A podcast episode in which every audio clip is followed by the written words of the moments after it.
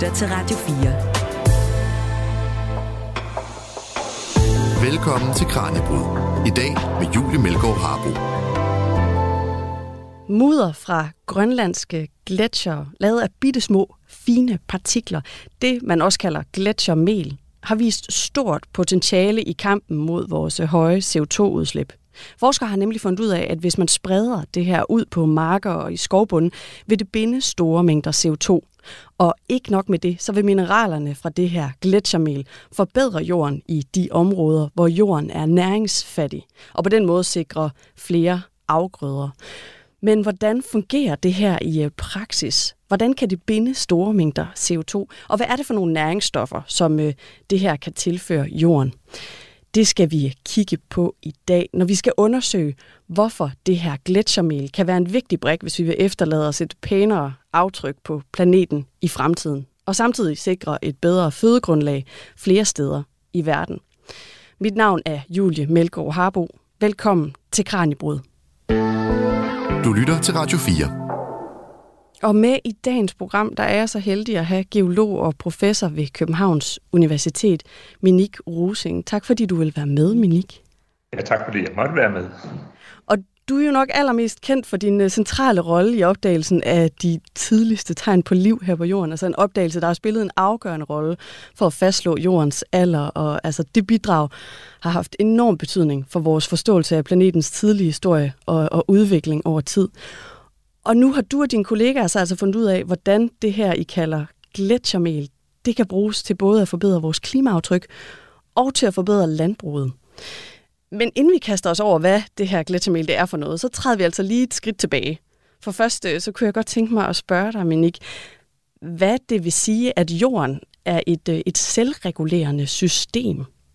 Det vil sige, at jorden er så snedigt indrettet. Altså grunden til, at vi lever her i dag, og livet har jo, som du lige har, har, har ligesom teaset, så har livet været på jorden i, i næsten 4 milliarder år, måske mere end det. Og øh, det, at jorden har været øh, beboelig over så lang tid, det er faktisk lidt af et mysterium. Øh, og at grunden, den måde, vi forstår det på, det er, og vi måske virkelig som mennesker altid har forstået, det er, at øh, jorden den fungerer, vores verden fungerer gennem nogle kredsløb, hvor stoffer bevæger sig.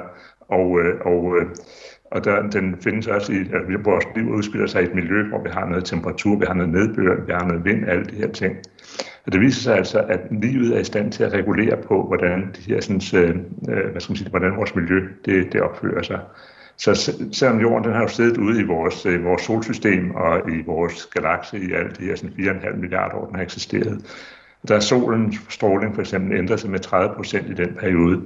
Så det er klart, at klimaet burde have været enten fuldstændig dybfrossen for øh, 3-4 milliarder år siden, dengang livet opstod, eller også burde den være kogende varm nu.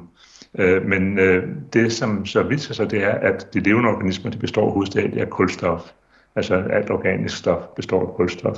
Og det bliver simpelthen optaget af levende organismer fra luften, hvor det er kuldioxid. Og vi ved alle sammen efterhånden, tror jeg, at den er, den er fæset ind, af kuldioxid. det er en drivhusgas, som regulerer temperaturen på jordens overflade. Så det er så almindeligt indrettet, at hvis det bliver en lille smule varmere, så har en lille smule, ikke en stor smule, men en lille smule varmere, så har de levende organismer bedre vilkår til at, at vokse. Det gør det. Der er store områder, hvor, måske, hvor de ikke kan vokse nu, fordi der er sne og is, som så trækkes tilbage. Så bliver større arealer også, hvor jorden kan, kan, kan øh, hvor planter øh, og, og bakterier og sådan noget kan, kan udfolde sig. Så hvis de har en lille smule bedre, så tager de mere af den der CO2 ud af luften, spiller lidt koldere igen, så regulerer de ned på deres aktivitet. Så det er sådan en termostat, som står hele tiden og fintuner vores temperatur. Og noget, som er rigtig, rigtig interessant, som vi har øh, set gennem vores forskning på den tidlige jord, det er faktisk, at øh, vi har holdt et sådan nogenlunde konstant CO2, altså indhold, der har ikke været store fluktuationer i det, og vi har holdt en nogenlunde konstant temperatur gennem hele jordens øh, historie. Og det skyldes simpelthen, at, at øh, det her samspil mellem livet og atmosfæren og havet og jorden, det er et fantastisk veltunet system.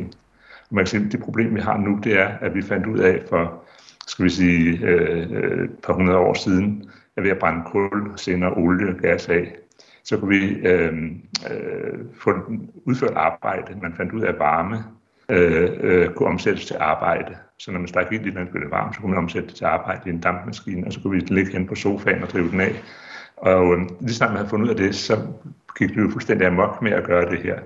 Og det betyder, at det naturlige systems øh, evne til at optage det ekstra CO2, det kunne ikke følge med længere, og nu er vi så lige pludselig inde i en situation, hvor vi, hvor vi kommer ud i, at faktisk når det bliver varmere, kan det være, at, øh, fordi det bliver meget varmere, at, øh, at planterne måske i hvert fald nogle steder har, har svært ved at, at regulere nedad igen. Så, så vi er i en situation, hvor vi må til at bruge den erfaring, vi har fra de seneste 4 milliarder år, og det er jo det, vi har geologer til, det er at bruge den erfaring til noget fornuftigt. Ja, og hvordan kan vi så gøre det? Altså, hvordan kan vi benytte den her viden, som vi så har, om hvordan jorden øh, den regulerer selv? Jamen, det er sådan set ved at gå tilbage i vores egen øh, menneskelige øh, opfattelse. Altså, vi har altid opfattet, at, at jorden, øh, at, at tid er ligesom cyklisk, øh, at der er årstider og alting, det kører nogle cykler. Helt tilbage i begyndelsen af 1800-tallet, slutningen af 1700-tallet, der øh, kom Alexander von Humboldt også med ideen om, at øh, man har sådan nogle stofkredsløb, altså hvor øh, materialerne simpelthen de løber gennem de levende organismer tilbage i havet osv. Vi har det i, i vores begravelsesritual, at jord er du kommet, til jord skal du blive. Øh, så vi, vi har den der fornemmelse af, at der er noget, noget stof, som, som vi er bygget af, som hele tiden bliver genbrugt i, i, i jordens øh, system. Og når vi har den forståelse, så begynder vi også at kunne indse, at øh, at, øh, hvad hedder det, at koldioxid i atmosfæren det bliver dels lavet til organisk stof, men det reagerer også med klipperne. Det er det, der hedder forvidring, Så vi har et fjeld stående, et stort bjerg stående. Så lige så stille, så står det og smuldrer og forsvinder efterhånden over millioner af år. Og det kan vi se, fordi geologisk tid den er så lang, så vi kan se de her processer øh, kan se tydeligt i det geologiske lag. Det kan vi se hele bjergkæder på størrelse med Alperne eller, eller, eller Tibet eller et eller andet forsvinde simpelthen øh, over sådan en geologisk periode. Og det er fordi, at de optager CO2 fra luften, og, øh, samtidig med, at de smuldrer og, og bliver til, til ler og, og mudder, og hvad ved jeg. Så de her kredsløb, dem forstår vi nu så godt, at vi kan begynde at indse, at hvis øhm, vi eksponerer mere klippemateriale til luften, så vil det optage mere CO2. Det vil sige, hvis vi har noget finkornet materiale med en stor overflade, som kan reagere med luften, så kan det optage meget. Hvis vi har alt klippemateriale som store blokke, så tager det umådeligt lang tid. Så den her indsigt af, at, øhm, at, øh, at, øh, hvad skal man sige, at de to måder CO2 kommer ud af atmosfæren, den ene det er planterne, den anden det er klipperne, der reagerer. Jo større klippeoverflade vi har, jo bedre øh, kan vi optage det, hurtigere kan vi optage det. Hvis man så tænker på, hvad har vi så på jorden af maskiner, der kan knuse klipper til et fint materiale, så de har et stort overflade, der falder jo så øh, heldigvis mine øh, øjne på indlandsisen, fordi Grønland har en indlandsis, som står og knuser fjellet ned under sig. Og i Grønland kan man se alle vejen noget pløre, der kommer ud fra isen i kolossale mængder, og det ligger overalt stort set. Og det ligger så og burde så optage en masse CO2 fra luften, som det ligger der, men nu er det jo oppe i Arktis, hvor den proces går meget langsomt. Og derfor så fungerer det faktisk ikke særlig effektivt i Grønland. Men hvis man nu flyttede det til varmere øh, himmelstrøg, Danmark, Afrika, Sydamerika, så speeder den her proces ganske gevaldigt op og så pludselig så bliver de her sådan, øh, støv, som ligger, eller mudder, øh, mel, det bliver til en CO2-optagelsesmateriale, øh, som simpelthen bare spontant reagerer med, med, med kulsyre. Og kulsyre, det er CO2 fra luften, som er opløst i regnvand. Nu skal vi altså dykke mere ned i, hvad det her forvidring, som vi har talt lidt om, hvad det er, og hvordan det her gletsjermel, det kan binde betydelige mængder CO2.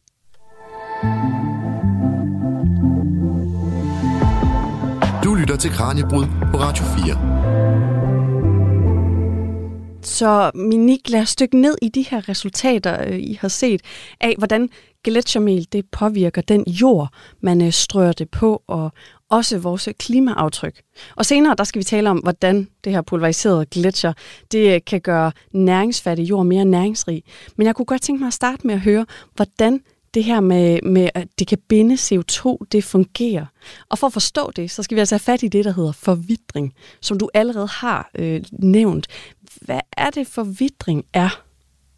Ja, altså forvidring, det er jo den proces, hvor mineralerne, når de nu er blevet knust ned, så de har en stor overflade, så bliver det simpelthen, du kender faktisk forvidring meget godt, du tager heller noget, hvis hvis kendt mineral, vi som kender det salt, hælder det ned i den gryde til spaghetti-vandet, og så går der 0,5, så er det opløst det er et let opløseligt mineral. De mineraler, som en granit, som en sten, en øh, kantsten eller andet er lavet af, de er meget mere langsomme om, at de er meget længere tid om at blive opløst, men de bliver opløst i, i vand, så den står lige så stille og bliver opløst.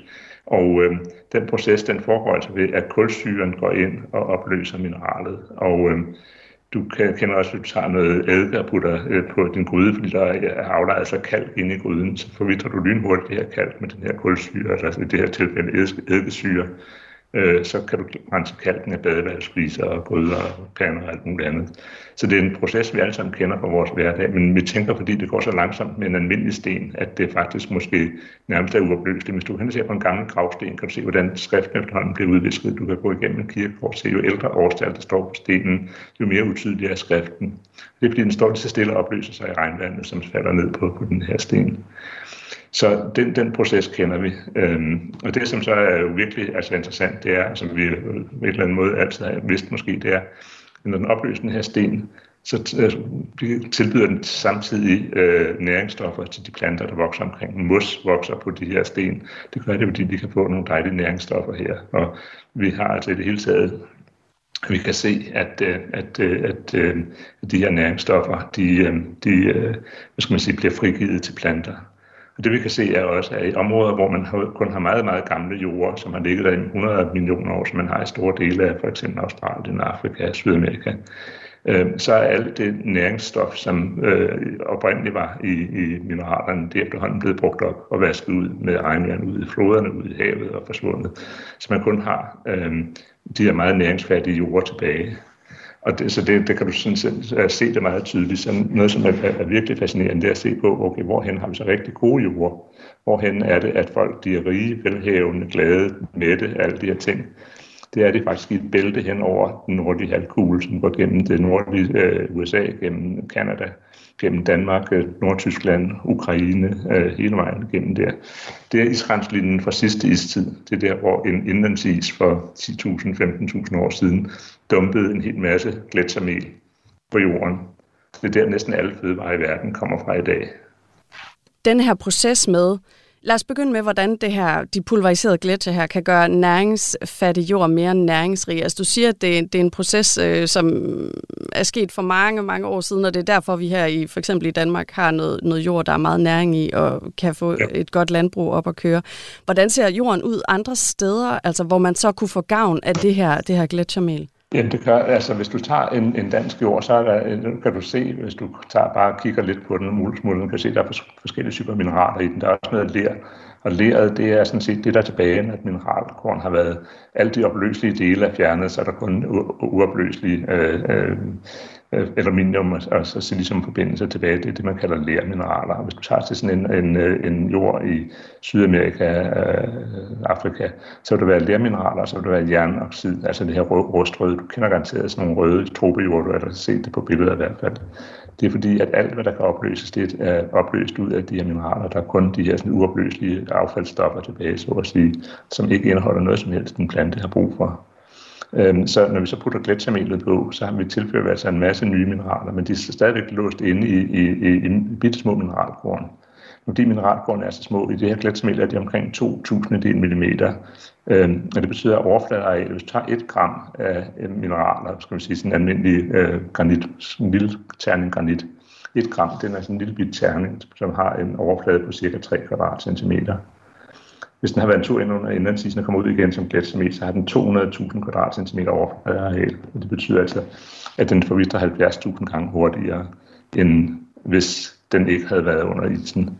Så det vil sige, at noget, som ville have taget 70.000 år øh, for at øh, komme ud til en plante, øh, i, øh, øh, hvis, hvis det ikke havde været under isen, det kan den få på det år, hvor den nu har tænkt sig at gro. Og det er jo altså, øh, kan man se, det sætter jo farten for, for vækst op fuldstændig gevaldigt, og også for CO2-optag fra luften. Så det er det, der er hele hemmeligheden. Der er ikke nogen særlige ting i det her klipsmel. Det er ikke det specielt på nogen måde, sådan set andet end det finkornet. Og så er det gratis. Og det er den anden ting, som er rigtig vigtigt, det er, hvis man skulle knuse en sten i Afrika eller Sydamerika eller andet sted, og sige, okay, det her det er en genial idé, den vil vi også gøre. Vi tager nogle lokale sten og knuser dem. Så kræver det kolossale mængder af energi. Og man kan faktisk ikke mekanisk knuse en sten, der, til den bliver så finkornet som det her gletsjermel.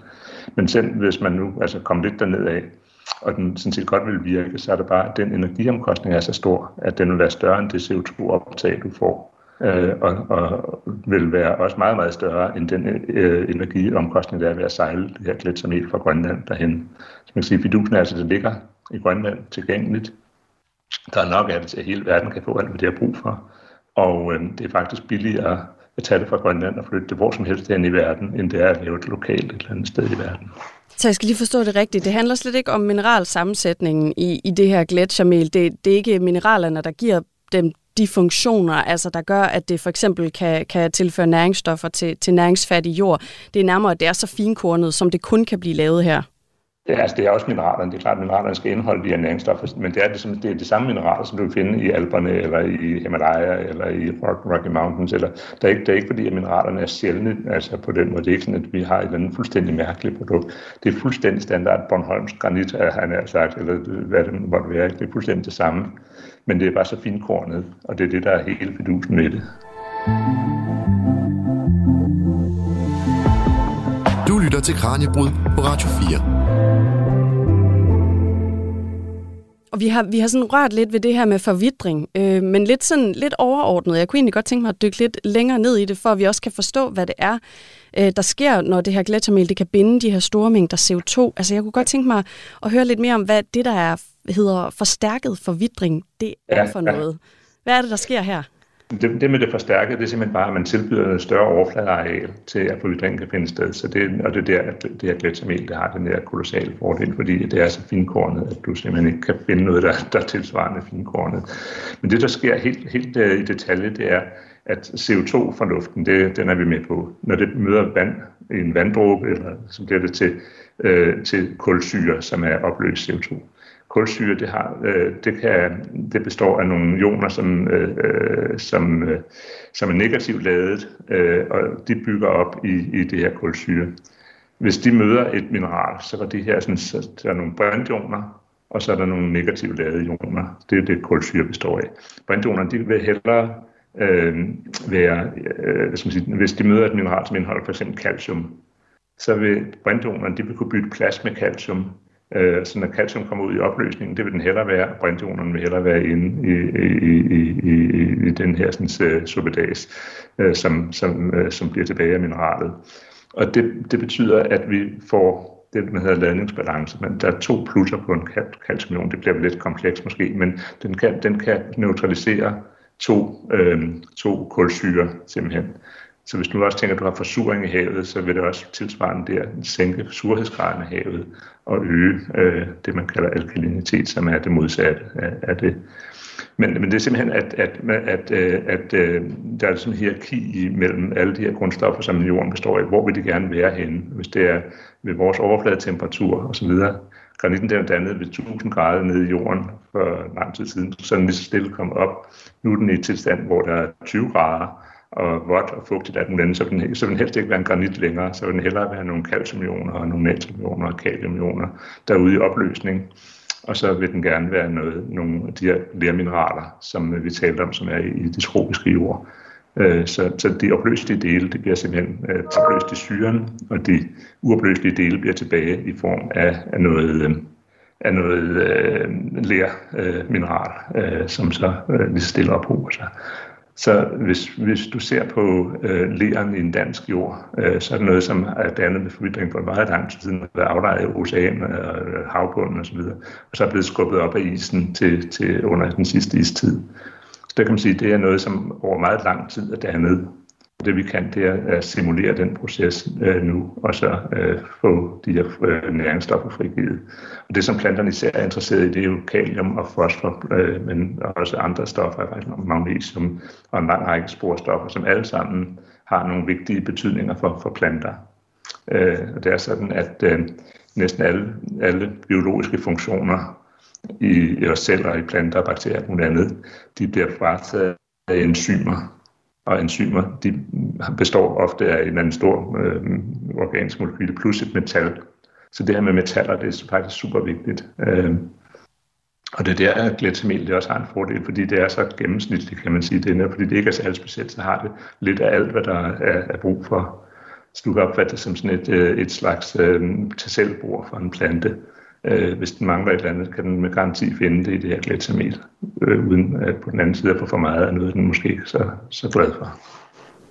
Det er vel ret forskelligt rundt omkring i verden, hvad, hvad jorden ligesom indeholder, og hvad den derfor mangler af altså metaller og sporstoffer og mineraler.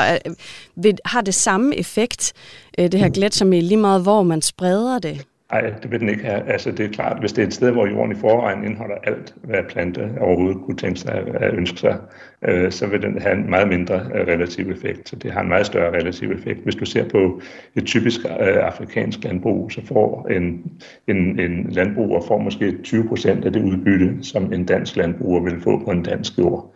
Og det er jo det, der er årsagen til den ulighed, vi ser i verden, eller en væsentlig årsag, det er, at der er så enorm forskel på, hvor meget man får ud af den samme mængde arbejde. Øhm, så øh, så det, det vil have forskellige, øh, forskellige effekt. Øhm, men, men det, som er interessant, det er jo, at som sagt, at det indeholder også alle de her spor, sporstoffer, som vi ofte øh, øh, måske øh, ikke tænker så meget over. Jeg så et eller andet sted, øh, at øh, der er flere mennesker i verden, der dør af zinkmangel, end der dør af malaria. Øh, øh, og det er simpelthen fordi, at de her jorder er udpint i alle mulige ting. Så selvom du måske giver dem nogle hovednæringsstoffer, som planterne kan vokse af, så mangler du stadigvæk en masse øh, sporstoffer, som vi alle sammen har brug for, for at kunne fungere normalt. Og vil gletsjermelet kunne komme med det? Altså for eksempel her i Danmark, der ved jeg, at vi har noget jord, der mangler en del selen, tror jeg. Altså, så det er forskelligt, ja. hvad man ligesom mangler for nogle sporstoffer. Ja. Vil det ligesom kunne dække hele paletten?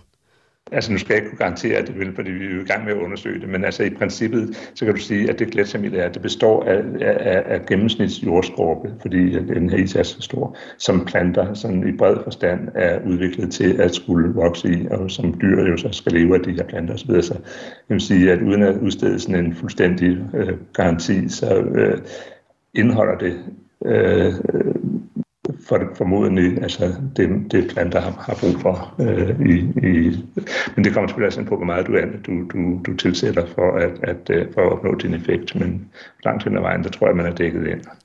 Den her proces, det er, jo ikke, det er jo ikke et quick fix. Det er jo noget, der alligevel tager noget tid. Vi skal ikke tænke, at det er sådan et, øh, at vi kan sprede det, og så er det bare så er det bare fikset det hele. Altså, hvorfor er det, den her proces, den godt kan tage en del år, før den sådan når sit fulde potentiale?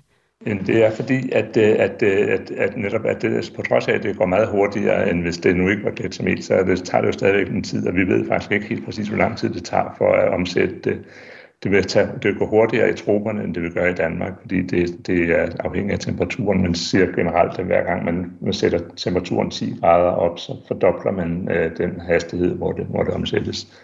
Øh, så, så, så der vil være øh, måske en fire gange så høj øh, effekt i, i, øh, i Ghana for eksempel, hvor vi har testet det, end det vil være her i, i Danmark. Altså det, det, tager, det, tager, det tager noget tid, men på den anden side, så kan man sige, at det, som er fantastisk ved det her, det er, at det er skalerbart, så vi kan gøre det over så store arealer, vi, vi overgår, så at sige. Det vil sige, at vi kan godt opnå en forholdsvis høj, høj, øh, høj effekt. Noget andet, som også er vigtigt i den sammenhæng, det er, at det bliver øh, jo, øh, der bliver mere øh, biomasse, der bliver mere organisk materiale ud af de planter, der vokser på jorden, man putter det på. Og det, omsat, det bliver omsat over tid til, til, øh, til, øh, til CO2 igen, ved at mikrober og sådan noget nedbryder ned i jorden. Men faktisk så, så er vi ved at, at, at, at have sådan et, et billede af, at faktisk så det, vi får den ekstra biomasse, det gør, at du får et, et, et CO2-optag, øh, som dit maksimale CO2-optag opnår du sådan set allerede det første år. Men så efterhånden, som det organiske om, bliver omsat og forsvinder igen, så bliver resten af gletsaminet også omsat. Så i virkeligheden så er det måske lidt tættere på et quick fix, end, øh, end, øh, end vi egentlig øh, havde, havde regnet med. Og så den anden ting, som er quick, quick ved det, det er, at det er der allerede. Altså vi skal ikke opbygge industri for at lave det. Danmark er jo sådan et kæmpe landbrugsland. Altså, så hvordan vil det se ud øh, med Danmarks udledning af kvælstof, hvis, hvis man spreder det her gletsjermel på markerne? Der er jo altså fylder en betydelig del af det danske landskab. Hvilken effekt ja. vil det have? Ja, det ved vi ikke, fordi vi har ikke undersøgt det, men man kan, der er to ting, man kan, man kan sige, som vi har set i, i forsøg i Danmark, det er, at vi laver mere organisk, at vi laver mere afgrøder, vi laver mere øh, plantemateriale, når der kommer glædsamel på. Og det plantemateriale optager jo også noget kvælstof, så, så der er i hvert fald en del af det, som, som ikke øh, umiddelbart så kommer ud. I, og hvis, man kan også sige, hvis du kunne opnå måske den samme afgrødemængde med mindre mængde kvælstof, så vil vi også kunne nedsætte øh, kvælstofudledningen. Og så er der en tredje del, som, en tredje del af det, som vi ikke helt ved, hvad, øh, hvad effekten er. Men det, at det har det store overfladeareal, kan også være med til at, at gøre udvaskningen lidt langsommere kvælstof. Men det, det er noget, det er ren spekulation, det ved vi ikke noget om. Og nu skal vi altså kort dykke ned i, hvordan tilstanden ser ud i de danske farvande, hvordan havmiljø og fjorde bliver påvirket af udledninger af næringsstoffer fra landbruget. Mm. Lytter til Kranjebrud på Radio 4. De indre danske farvande har her i efteråret været ramt af det værste ildsvind i mange år. Det fremgår af en rapport, som DCE, Nationalt Center for Miljø og Energi, udkom med for et par uger siden. De voldsomme ildsvindsproblemer har affødt en stor debat om, hvad der skal ske for at ændre på tingenes tilstand, og hvor hurtigt og drastisk der skal skrides til værk. Stig Markager er professor i havmiljø på Aarhus Universitet, og han fortæller, at det ser skidt ud under bølgerne i de indre danske farvande. Altså den seneste rapport her, øh, den viser, at øh, vi havde et øh, meget voldsomt ildsvind i september måned. Også steder, hvor vi ikke har set det i mange år, som for eksempel Isefjorden og det sydlige Kattegat. Så det har været rigtig slemt her i efteråret. Hvorfor? Ja, altså den konkrete situation det enkelte år, det afhænger af nedbør, hvor mange næringsstoffer, der kommer ud det enkelte år, og så især øh, vandtemperatur og vindforhold. Men altså den underliggende årsag, det er, at vi tilfører vores øh, fjorde alt for mange øh, næringsstoffer, og næringsstofferne, især kvælstof, sætter gang i en voldsom algevækst, og når algerne dør, så falder de ned på bunden og bliver til mudder, hvor de ligger og rådner øh, og bruger ilt. Og øh, når det mudderlag bliver så tykt, at det bruger al ilten, jamen øh, så har vi iltsvind. Så den underliggende årsag, det er kvælstofudledninger fra landbruget, øh, men udtrykket det enkelte år, det afhænger af vindforhold og temperatur og nedbør. Men bliver der tilført så meget, så man kan forestille sig, at i gennemsnit, så kommer det til at være et vedvarende problem, og ovenikøbet måske et stigende problem? Jamen, det er et stigende problem. Det har været stigende de sidste øh, 13 år. Og øh, det er jo et problem, at det øh, overhovedet er der. Altså naturligt er der ikke ildsvind i de danske farvande, udover nogle ganske få områder lige nord for Als og ved Maja Fjord måske. Så det, at der overhovedet er ildsvind, det er et udtryk for en dårlig miljøtilstand, og det har katastrofale effekter på hele økosystemet, fordi det slår ålgræsset ihjel, det slår bunddyrene ihjel. Når der ikke er nogen bunddyr, så har fisken ikke noget at leve af. Øh, fiskene kan også selv blive slået ihjel. Og øh, så, så det her er hovedårsagen til, øh, at vi ikke har nogen fisk, og at vi har et øh, økosystem, der er brudt sammen øh, i vores fjorde og et forarmet øh, miljø. Så, øh, så det er meget alvorligt. Nu nævnte landbrugsudledning af næringsstoffer af hovedårsagen til det. Ja. Øh, miljødirektøren i Erhvervsorganisationen Landbrug og Fødevare, han var ude i diverse medier øh, forleden at fortælle om, at der også er andre presfaktorer, han siger, i mange af de ramte områder af hovedkilderne. Påvirkning fra nabolande og historiske puljer i sandbunden, ligesom udledning af urenset spildevand flere steder spiller en væsentlig rolle. Er det forkert eller rigtigt, det han siger? Det er helt forkert. Det er en afsporing af diskussionen, og det er øh, udsagn fra en øh, lobbyorganisation, som prøver at tilgodese det erhverv, som øh, de er betalt af. Og hvis vi tager det med de øh, næringsstofferne fra de andre lande, så er det dokumenteret gang på gang, at det spiller absolut ingen rolle inde i de danske fjorde de spiller en vis rolle i, i Bælthavet og Kattegat, men de danske udledninger er de dominerende. Og det er også slået fast øh, lige her for ny for et par uger siden af et internationalt ekspertpanel. Så det eneste sted, det argument har relevans, det er omkring Bornholm.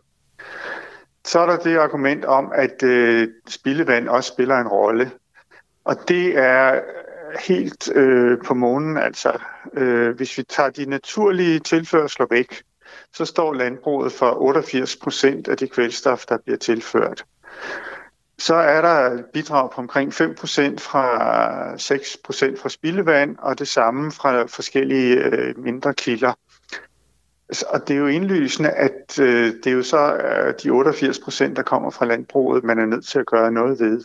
Også fordi det, der kommer fra spildevand, det er altså det, der er i dag, det er det, der er tilbage, efter at vi for 30 år siden gennemførte en meget effektiv rensning af vores spildevand, for også kvælstof, men især for fosfor. Så når landbruget ligesom beskylder byboerne for at være dem, der sviner, så er det øh, forkert fagligt, og det er også øh, noget arrogant ligesom at beskylde dem, den gruppe, de 99,8 procent af befolkningen, der egentlig har ryddet op efter sig og betaler for det, når man selv har hovedejeransvaret og ikke har gjort noget i mange år. Altså, hvor store forandringer skal der til i landbruget med den forhåndenværende viden, for at vi kan, kan redde de indre danske farvand for at uddø totalt? Jamen det ved vi ret præcist, øh, fordi vi ved, at de samlede kvælstoftilførsler skal reduceres med cirka en tredjedel. Og da vi ikke kan gøre noget ved de 20 procent af kvælstof, der kommer som et naturligt bidrag, det vil sige det, der ville komme ud, hvis der ikke boede mennesker og deres husdyr i Danmark, øh, jamen så er det kun øh, landbrugets udledninger, øh, vi kan skrue på, og øh, de skal så reduceres med lige knap øh, 50 procent. Det fortalte Stig Markager, professor i havmiljø på Aarhus Universitet. Minik Rusing Markager siger her til sidst, at vi har brug for at nedbringe landbrugets næringsstofudledning med 50 procent. Undersøger I, hvor mange næringsstoffer, der udledes til havet, når man bruger gletsjermel på markerne? Altså vil gletsjermel brugt som gødning kunne nedbringe landbrugets udledning af næringsstoffer med de her 50 procent? Altså, det er noget, som vi er i gang med at, at undersøge, øh, og det er noget, som vi meget gerne også vil undersøge grundigt. Det er klart, at det er et, et presserende problem, og det er jo øh, altså, super vigtigt også at finde netop metoder, som landbruget har måder at, at, at, at kunne agere på. Ikke? Altså det med at have, have, have mulighederne for at, at agere er jo, er jo super vigtigt, så, så det er helt klart noget, vi gerne vil, vil gå, gå dybere ned i. Indtil nu har vi set mest på, hvordan det virker på afgrødemængden. Og der kan man sige, der får vi i hvert fald lidt af kvælstoffet fanget i det, men, men, øh, men der er også andre, andre dele i det. Og, og det, som sagt, det kan være, at kombinationen af, af, af kvælstofgødning og gletsjermel kunne give øh, et, øh, et, et, det samme udbytte, man har nu, men med en mindre øh, mængde kvælstoftilsætning. Øh, så, så det, det er absolut noget, man, man bør, bør undersøge. Og er det noget, I er i gang med at undersøge det her, altså hvordan det påvirker ja. havmiljøet? Øh, altså ikke, ikke direkte på havmiljøet, det, men, men, men, øh, men øh, at gå ind og se på, hvordan det kan, kan, kan anvendes i en landbrugssammenhæng, det, det er absolut noget, vi ser på. Og det er noget, som jo desværre er meget vanskeligt at gøre, fordi at, øh, at, at dels så kræver det tid at lave landbrug, og dels så kræver det arealer og alt muligt andet. Så, så det er noget, som faktisk ikke er så lige til. Men vi laver også eksperimenter, hvor vi ser på, hvordan øh, kvælstof opfører sig i, øh, sammen med, med gletsjermel i, i, i jord, sådan i, på, på mindre skala, altså i, i, i, i laboratorieforsøg. Og nu skal vi altså kigge på, hvordan man har undersøgt effekten af gletsjermel, og hvordan man faktisk gør, når man skal indsamle og sprede det.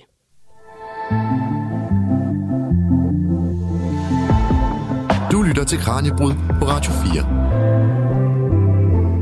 Mit navn er Julie Melgaard Harbo, og vi er i gang med Kranjebrud, hvor vi i dag dykker ned i, hvordan fint pulver fra grønlandske gletsjere, det der kaldes gletsjermel, det både kan bruges til at sænke vores klimaaftryk og til at gøre jorden mere næringsrig i områder, hvor man mangler næring for at få afgrøder til at vokse bedre.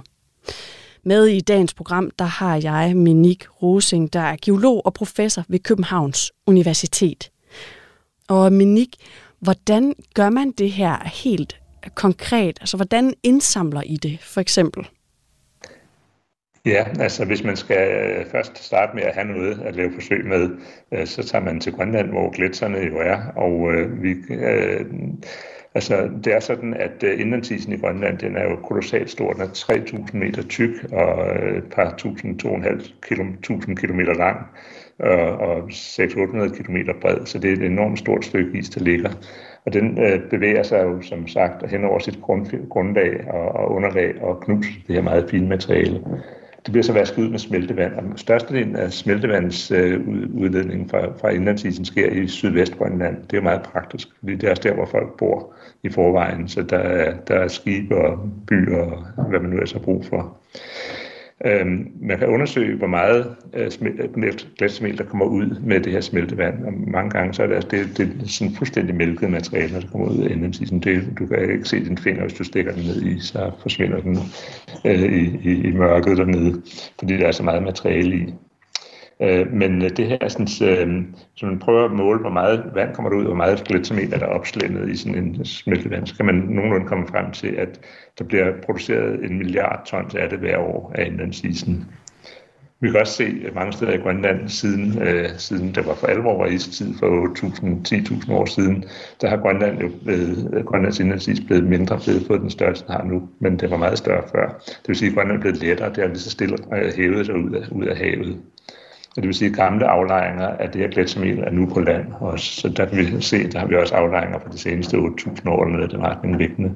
Så der er rigtig, rigtig, rigtig, rigtig meget af det her, og det er stort set alle vejen. Så det med at finde, det er ikke noget problem. Så det næste, det er at tage nogle prøver. Den måde, vi simpelthen gør det på, det er at tage, en, det ser urkomisk ud, vi tager en gravko op på en pram, sejler den hen til et sted, hvor der er sådan en, en smeltevandsflod, øh, der kommer ud og aflejer det her så sejler vi ind på lavt vand, tager med krabben ned og fylder prammen op med glatsamel, og så tager det tilbage og øh, sender det øh, til, i det her tilfælde her til, til Danmark, så og øh, lade det tørre og, og få det sådan granuleret så det til at håndtere. Og så er det simpelthen bare hældt ud på marken sammen med, øh, det, den måde vi har gjort det på, det er faktisk sammen med kvælstof, fordi det er den eneste ting, der ikke er i det her, det er kvælstof kvælstofgødning laver man ud fra luften, hvor øh, kvælstof er, er hoved, hovedbestanddelen af vores atmosfære. Øhm, så der har vi set det sammen med, med, med, med kvælstofgødning, og så har vi prøvet øh, dels i noget landbrug i, øh, i, øh, i Sønderjylland, dels i et eksperiment sammen med Carlsberg øh, Laboratoriet, hvor vi har prøvet det på Fyn på noget maltbyg. Og så har vi prøvet det i Ghana, fordi at i troberne, som sagt, der virker det hurtigere og mere effektivt, og der er behovet også større. Øhm, og det vi ser, det er sådan set, at nogle ting, som, som øh, på mange måder er, er, er altså, som man ikke kunne have, have forudset men som man kunne, kunne måske have håbet, og, og som, som er så blevet alt sammen, kan man sige, det er gået i opfyldelse.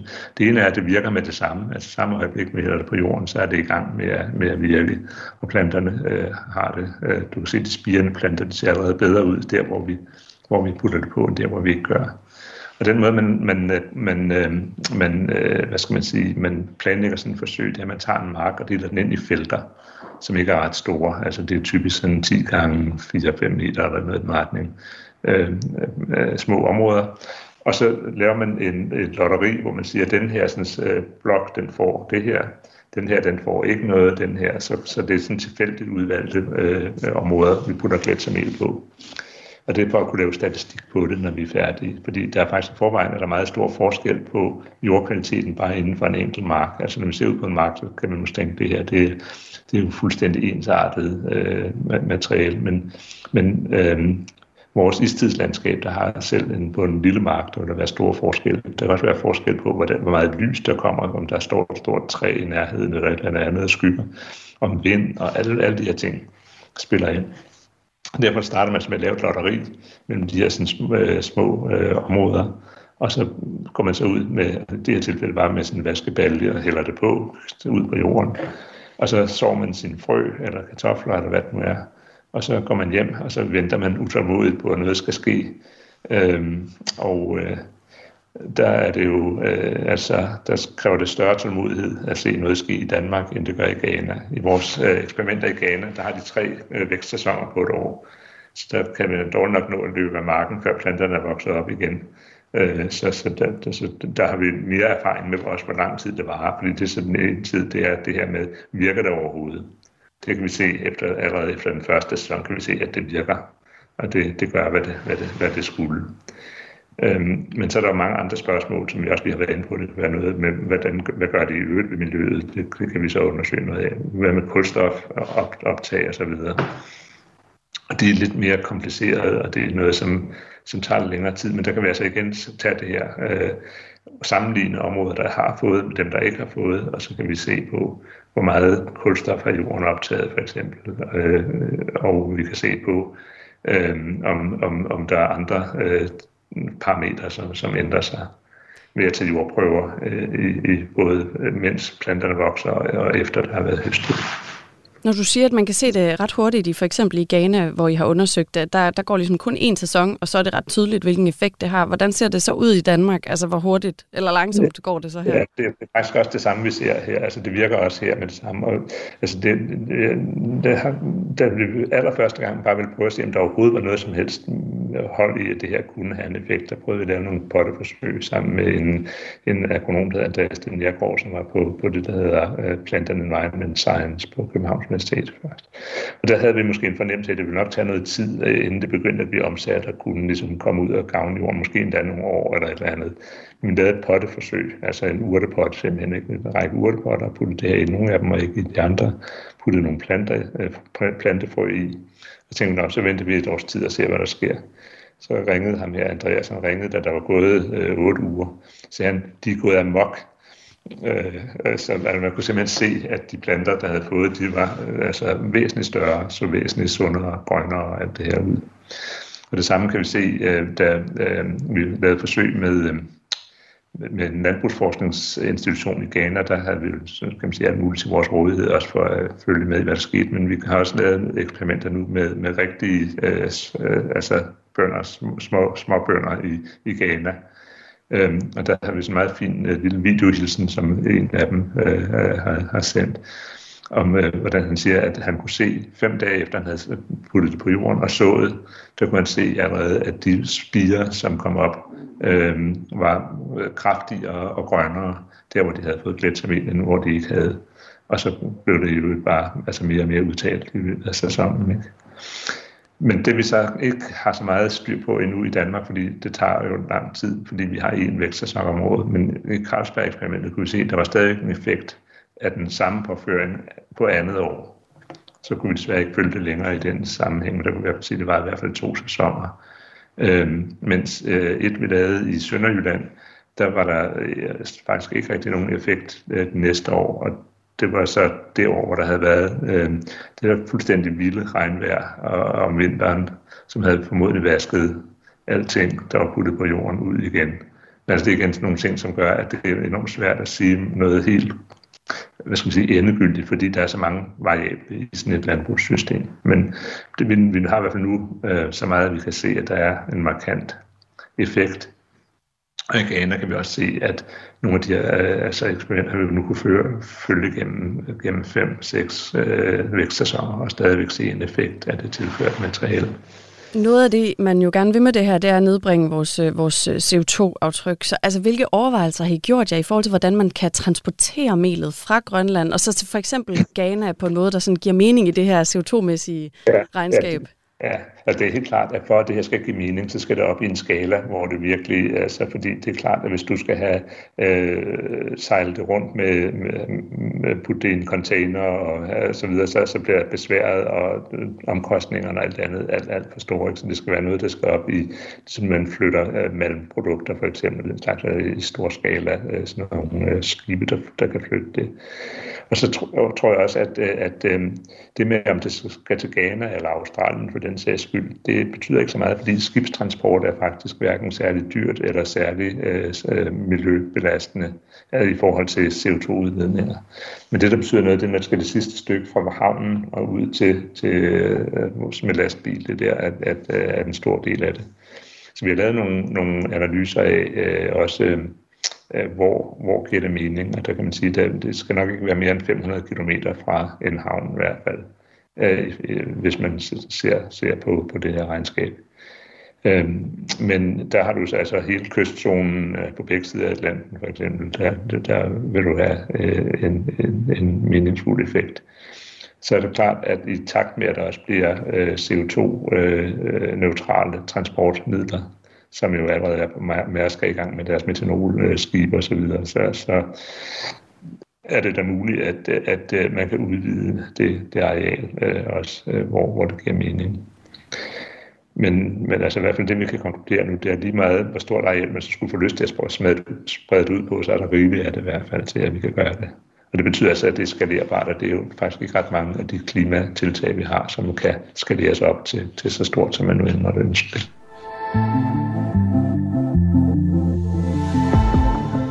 Lytter til Kranjebrud på Radio 4. Her til sidst, der kunne jeg godt øh, tænke mig at spørge dig ind til, hvad øh, de næste skridt i processen er, efter I har de her første resultater klar, og, og hvad det her det, det kan betyde for, øh, for Grønland.